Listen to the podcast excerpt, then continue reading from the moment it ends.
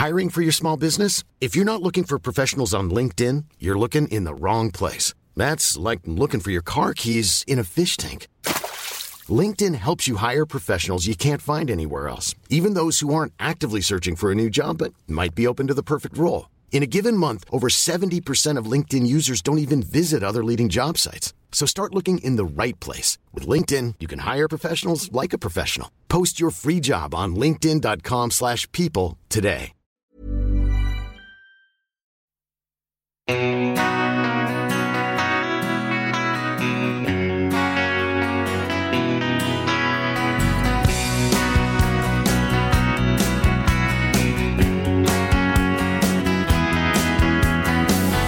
Hi, I'm Dom Alessio, and this is Other Side of the Tracks.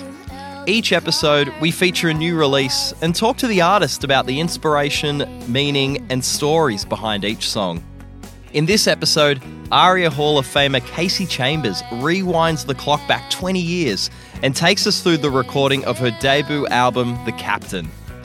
Casey got her first taste of country music stardom as a member of the ARIA award-winning Dead Ringer Band, which she was in with her parents and her brother. After going solo for the first time on The Captain, Casey released a further eleven albums, each one cementing her place on the global country artist stage and earning her a cabinet full of awards. And now, here's The Captain, as told to you by Casey Chambers.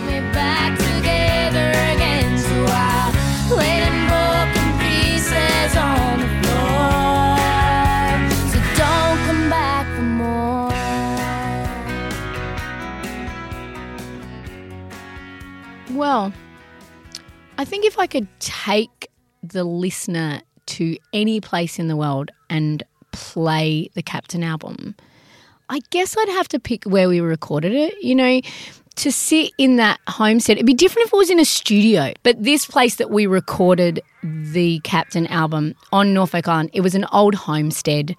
Um, a lot of people say it's haunted. Um, I didn't really experience any sort of haunting while I was there, you know. Some haunting sounds maybe on a few songs. But that was such a special place to me even before we recorded the record, you know. So there's a lot of Norfolk Island in that album. Mm, but I'm not stupid, I can just walk away and I'll break my own.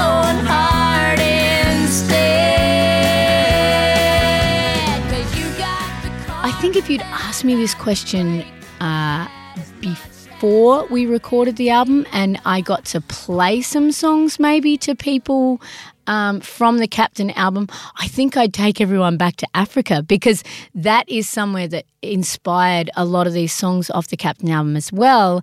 And that surprised me too. I didn't think I was going to go to Africa and be really connected to that place uh, like I am with the Australian outback, but that is how it feels for me, and it still feels like that, and it's still why I keep going back to visit, and it's inspired other records as well in my life.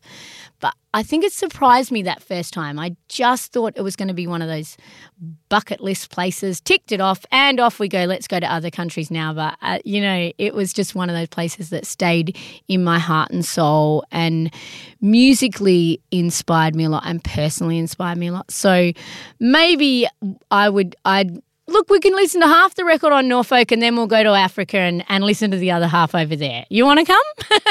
Well, I never lived through the Great Depression. Sometimes I feel as though I did. And I don't have answers for every single question. But that's okay, 'cause I'm just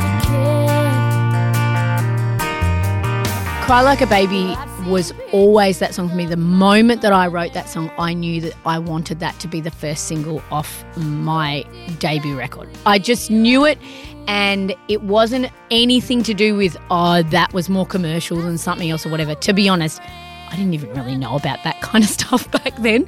So I didn't um, I didn't think about those things, and even if someone had asked me, I wouldn't have been able to tell you what was good for radio or what wasn't or whatever. That, none of that stuff really meant anything to me, and I just didn't know. You know, I hadn't really grown up in the music industry, so I didn't really know about all that sort of thing.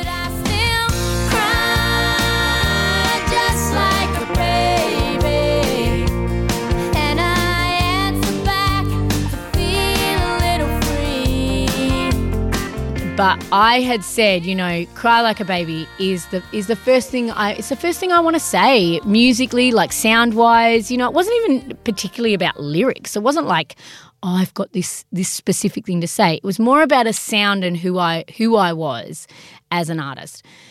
Um, God knows who that was actually. But anyway, so I had said, right, this is the first single. So we bring out the first single off the Captain album before the album even comes out. So this is literally the first thing people are ever hearing from me as under my own name outside of the Dead Ringer Band. Um, we bring out the single and I'm stoked, you know, I'm just like, wow, we have got, I've got a single out and that's, that's me on the cover and all that. We make a video, all of those things. Anyway, the song's out and then I get my first ever review, right? I've never had a review before. I don't think I even knew what a review was before this, um, but I get my first ever review from a Brisbane street press mag and, um, It, this this review, I hung it up uh, in my um, in my house in in um, on the Central Coast. It's the first time I've ever really seen something, you know, like written about me as a solo artist. And it said, "For Cry Like a Baby, first single for Casey Chambers, and you thought Shania Twain was bad. This song will leave you standing in the corner saying, 'Make it stop, please make it stop,' as the men in white coats come to cart you away." So this is what my first ever review of my first ever solo song comes out. And the thing is, I remember at the time the record label trying to keep this review away from me because I thought I'd I'd be devastated or whatever. I was just stoked that someone was writing my name in a paper. I thought, oh, well, I know, it's all right. It's not that great, but I'm still going to frame it and hang it up. So I did. And, I mean, look, to be honest, now uh, and for the last sort of ten, twelve years or whatever, I don't read anything. I don't watch anything back. I don't do anything like that. Well, I don't have as many friends because I'm not as pretty as I was. I've kicked myself at times because I lied. So I will. The main song that people ask for in my gigs, they always have, you know, for the last twenty years, is The Captain. Without a doubt, that is my most requested song. And you'll be the captain. I'll be no one, and you can carry me away if you want to. So I think there must have been something about that first album, and particularly the song The Captain, that really struck a chord with people. And it certainly did with me, and maybe that's why, you know, because it's really, really special to me. I think of all of the songs I've ever written in my life, The Captain is my favourite, without a doubt. I would never, ever play a gig without playing The Captain. Just, I couldn't even imagine it. I, um, even when I bring out a brand new album and I do like an album launch where you're meant to play all your new songs, I still play The Captain. It would be so weird if I went out there and just didn't play The Captain. And it's just such a big part of who I am.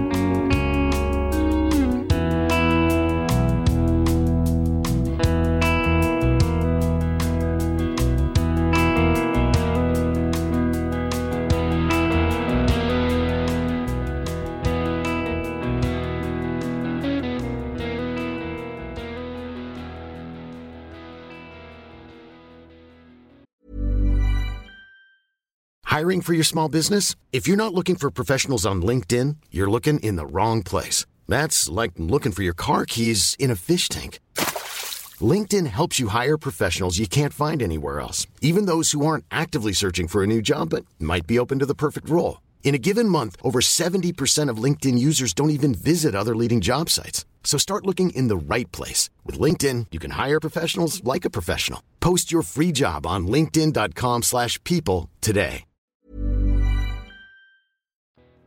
The album The Captain was very much inspired by three different places in my life. So uh, being my first solo record that I'd, I'd ever made, you know, I'd built up quite a lot of songs over even just my teenage years of first starting to write songs on my own and think about writing songs. I'd started to really discover um, actual songwriters and and and. you know, be really influenced and inspired by them. And then so it made me sort of try out different things with songwriting. Before that, I'd only really written songs with my dad and my brother um, in our family band. So it was kind of a different sort of headspace, I guess, a different dynamic when you're writing.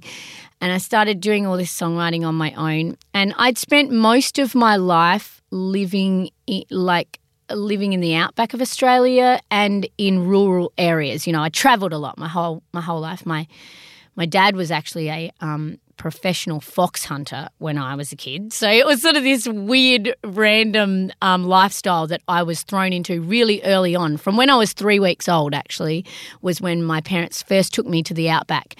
And um my brother was three years older than me, and we, we basically grew up half of our lives living in the outback, living around a campfire, living off the land, totally. Like, my dad would hunt all of our food for us to eat and everything, and that, and we would sit around the campfire and we would play music together, and we, you know, very isolated while we were out there, sometimes not seeing people for a really long time or not seeing any sort of civilization.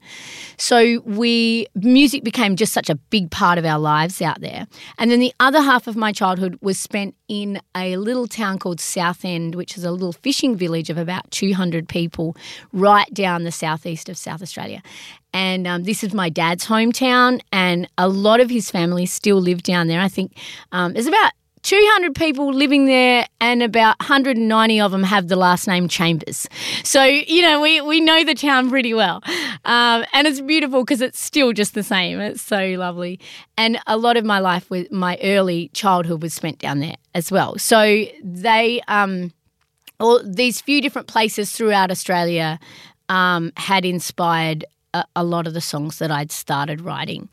And then um, I also took my first ever trip to Africa. So my mum and I um, went to Africa for about just over six weeks, travelling through about seven different countries. And it was really just meant to be this um, tick off the bucket list kind of um, trip, and thought, okay, we want to go to Africa one day, and then, you know, we'll probably never go there again. And we absolutely fell in love with the place. I felt this real connection to Africa like no place that I'd ever been. All the, all the different countries that we went to, particularly a few, but um, yeah, we, we just absolutely loved it. And then, um, you know, now, uh, you know, I, I spend a, a bit of time over there um, on a regular basis now, years later, Uh, traveling, uh, mostly working in a little school in Zambia that I, I am the ambassador for, but also just traveling, you know, different places through Africa because I just love it and I find it just the most inspiring place. And I had just written the song The Captain just before my first trip there. And um, I took a guitar with me and we did this um, safari trip um, through all these different countries, and I uh, no one else on the on the trip um, played music, so I kind of became the entertainment every night. I'd bring out the guitar and we'd all sit around a campfire, you know, um, which felt fairly well at home to me, you know, to sit around a campfire. The only difference was there was a, you know, a giraffe or a zebra wandering by instead of a kangaroo or a fox, you know. Uh, and we would sit around and we would play. Um, we would sing The Captain a lot, and the and the. Um, the whole group would sing The Captain with me. I taught them the song and it became sort of our theme song. The guy who drove our um, safari truck for the whole time had a birthday while we were there. So about halfway through the trip, um, he had a birthday, and, you know, we're not really staying in places where it's easy enough to pop in and grab someone a present. So I um, spent the day writing a song for him and then sat around the, um, the campfire that night and played him his happy birthday song. And his name was Bill Bayless, And so the song became Mister Bayless. So you just drive, Mister Bayless, don't you worry about the weather. I asked the rain to hold up, and so far it looks just fine. I didn't think for a minute that that song uh, would ever make it onto a record or anything like that. It, it had served its purpose. It was a present for this guy. And then I remember I played it to my brother, Nash, who ended up um, producing the Captain album and a lot of my records. Um, when I got home from that Africa trip, and he's like, oh, that's my favourite one. You've got to put that on the Captain album, you know. So it sort of, it started out as being this simple little story and present for this guy. And then now is still one of my most requested songs.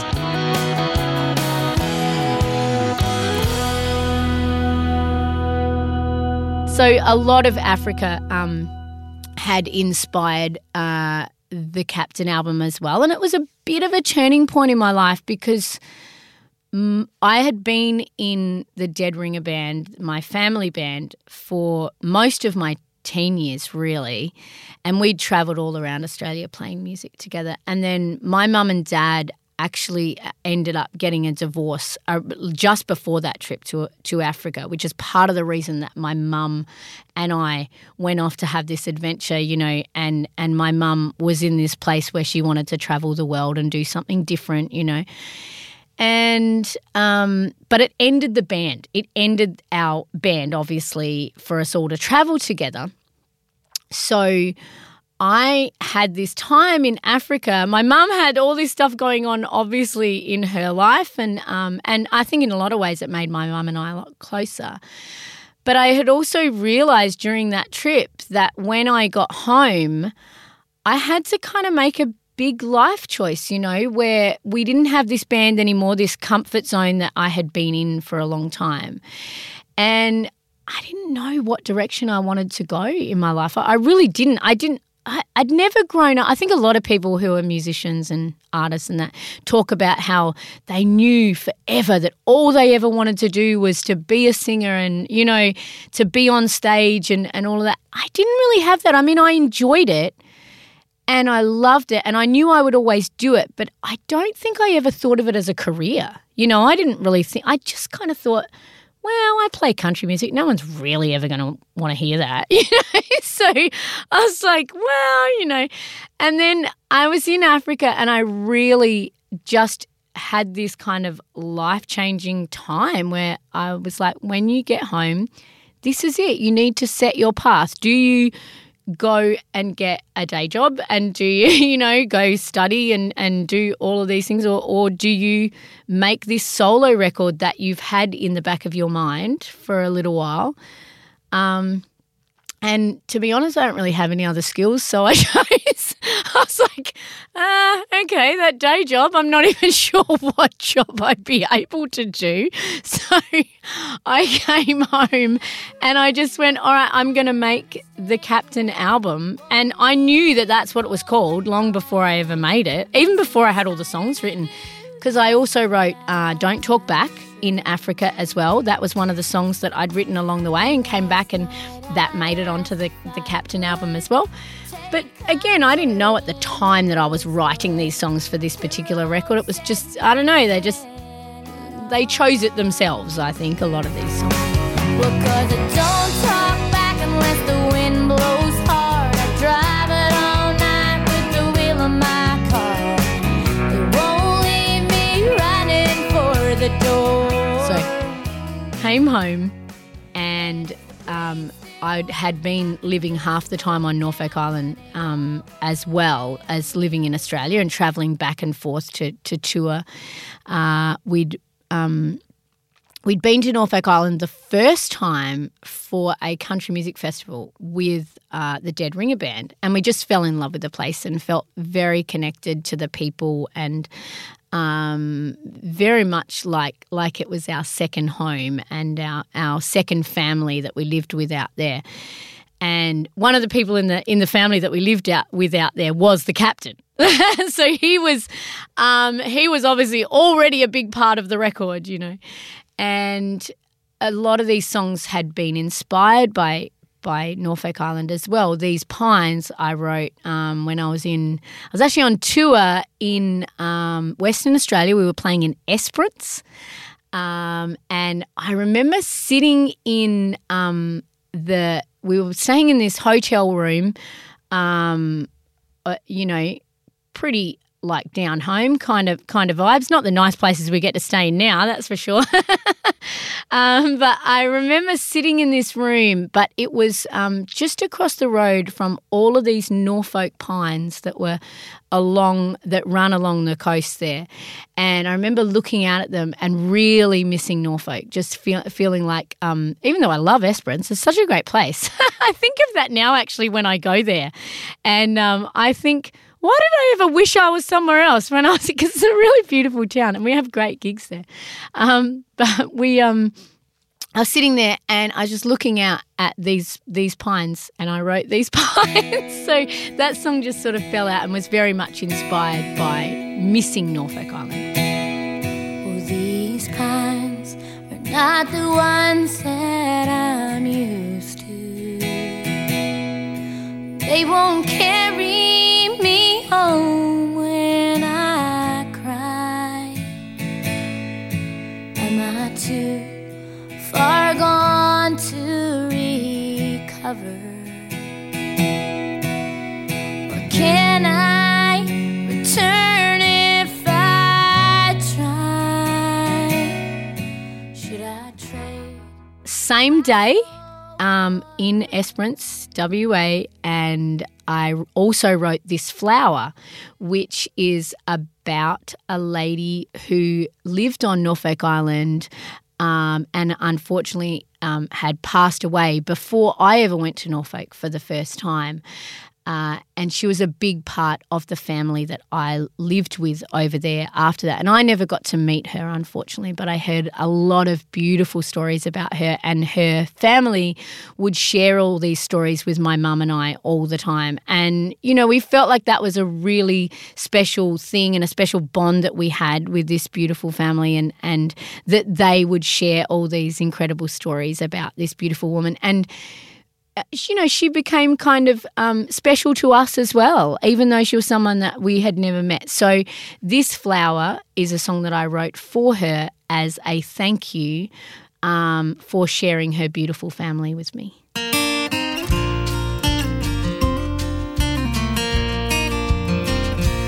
Well, this flower is my soul, but it's not half of what I owe. I should give you every rose that ever grew, but take this one here for a start, and you can keep it in your heart. I have everything I need because of you.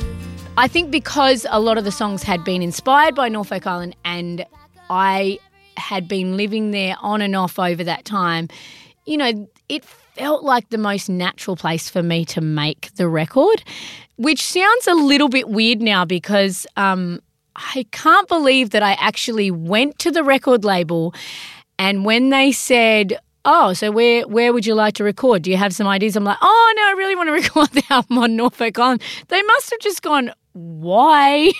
You know, like it's such a strange place to make a record. And there was no recording studio out there, like no one had ever made a record out there. There was no recording equipment or anything. And this is twenty years ago, so it's not as easy as grabbing a laptop and taking it into someone's lounge room and making a record. You couldn't do that back then. We certainly didn't know how to do it. I barely even, I can't do that now. You know, I don't even own a laptop now. So I, looking back now, it was a massive leap of faith for Tony Harlow, who had signed me at the time to E M I Records, for them to go, yep, okay, sure, what do you want to do? Let's make this happen, you know. This is my debut album. They uh, they had no reason to believe that I had any idea what I was doing, which I didn't. I wasn't even pretending I had any idea what I was doing. But they just, you know, there was such a beautiful connection um, between uh, E M I Records and myself back then. It was it was just this uh, this beautiful relationship that was just starting and felt so right at, uh, you know, at the time, and still thinking back, feels so right to me now that that is exactly where I was supposed to be, and they were the people that I was supposed to work with. And, you know, a lot of these people that I worked with back then are still beautiful friends of mine that I'm close to and, and work with and, you know, I talk to every day, you know. So it's a it's a really lovely thing to have had that connection really early on with the first time you were signed to a major label for your de- debut album, you know. Um, I consider myself very, very lucky to have fallen into that and to have met someone like Tony Harlow. For him to just go, yep, all right, let's make this Norfolk Island thing happen. So we um, basically packed up this studio that, that my brother had kind of started to to make um, of his own, uh, and and we flew all the gear out to Norfolk Island, and that's a lot of gear. um, we set up in this old homestead that um, this family who who we live with um, had at the time, and we made the Captain album. We I I flew out my dad, who played a lot on the record. Uh, Jeff McCormack, who was the um, bass player on the album and the engineer at the time as well, and B J Barker, the drummer, um, and he'd played with the Dead Ringer Band a lot as well over the years. And then my brother as well, Nash, and we basically made just went in and played this record, you know, a lot of it live, you know. Some, we did a few overdubs when we got home as well, and then there was a few um, beautiful special guests like Buddy Miller and Julie Miller that ended up putting some stuff on in Nashville, and that we, we were lucky enough to have. But the real essence of this record for me was definitely from being out there on Norfolk Island, and, and that, you know, that being that place that just inspired me so much at that point in my life. Grew up a long way from here. I slept with the lights on for fifteen years, and Sabbath kept me home on Friday nights. And Daddy sang me Rogers just to make everything alright. Probably one of the biggest comments that I've had in my whole career, the most frequent one, is people say to me, I don't really like country music, but I like your music, you know. And that used to really confuse me because I used to just think of myself as a country singer. I mean, you know, I, I play a few different styles on and off, but basically my voice is country. I am a country singer. I'm proud to be a country singer. I grew up on country music, you know. But a lot of people say, oh, I don't really like country music, but I do like your music. And I figured out, I reckon later, like uh, over all these years, I've realised that I don't really think people care about genres of music as much as they think they do. I think if they feel that someone is being authentic and someone is doing something that's true to them, it's just going to connect, you know. There's a power in that. There's a power in being true to yourself and, and being authentic when you're doing something creative. It's very, very powerful, and it can go out to a lot of people that you don't even know that you're doing. You can affect a lot of people with that power, um, and it's it's fairly simple. You know, I think when I really analyse it, it actually just comes back to being really simple. I like that. If I could do it all again, well, I wouldn't change. I'd have you back the way I had you then. One thing that I know, this time I would. There's one random little song on the Captain album that I actually don't have any story for. I don't even remember writing it, so the hard way. But I learned the hard way. I promise you, every single song at some stage in my life, somebody has requested, except that song. No one has ever mentioned that song, and I very, I don't think I've played it live for probably twenty years. And it is, it's not that I don't like it, it's just that it doesn't, I don't know, it's just a song that sits on a record for me. I, and and I don't, I don't know that it would bother me that, I hate saying this, but I don't know that it would bother me if it wasn't on the record. I don't know that it would bother anyone. No one ever asked for it. It's just like, I don't know, it's just one of those kind of neutral songs. The funny thing is, they chose that song and they played it on Lost. You know, Lost, that show? And I was a massive fan of that um, uh, that show. And I remember when that song came up in the show, because I'd already been watching it, and then it was like later on in the show that they play it. And it comes on the radio of, uh, you know, they're sitting in a car or something. It comes on the radio. It's one of the memory parts of the show or something. And I remember just going, oh, okay, maybe it's not that bad after all. Maybe it does have a little place in the world. Somebody must have heard it and thought that it belonged somewhere. And I thought, all right, there it is. It belongs somewhere. It belongs in Lost. And I'm like, cool, now send me my royalty check. It's got to get me something.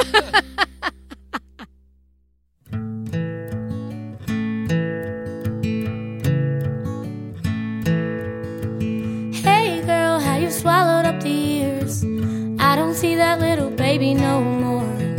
Hey girl, for the record, I guess I didn't expect to see an angel at my door. We had a song that we recorded around that same time called Hey Girl, and that was, that didn't make the record because that wasn't ever meant to make the record. We recorded it then.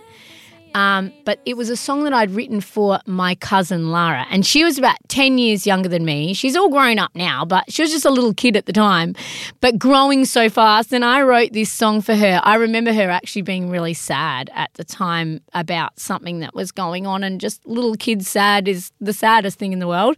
And so I sat down and I wrote this song for her and played that song. At, um, well, I actually recorded the song in that batch of songs so that I could give it to her and she could have a copy of the song to listen to, probably on cassette tape back then. And it had already served its purpose. It didn't really need to make the record, you know. It was her song, and I, I don't think we even really thought about it going on there.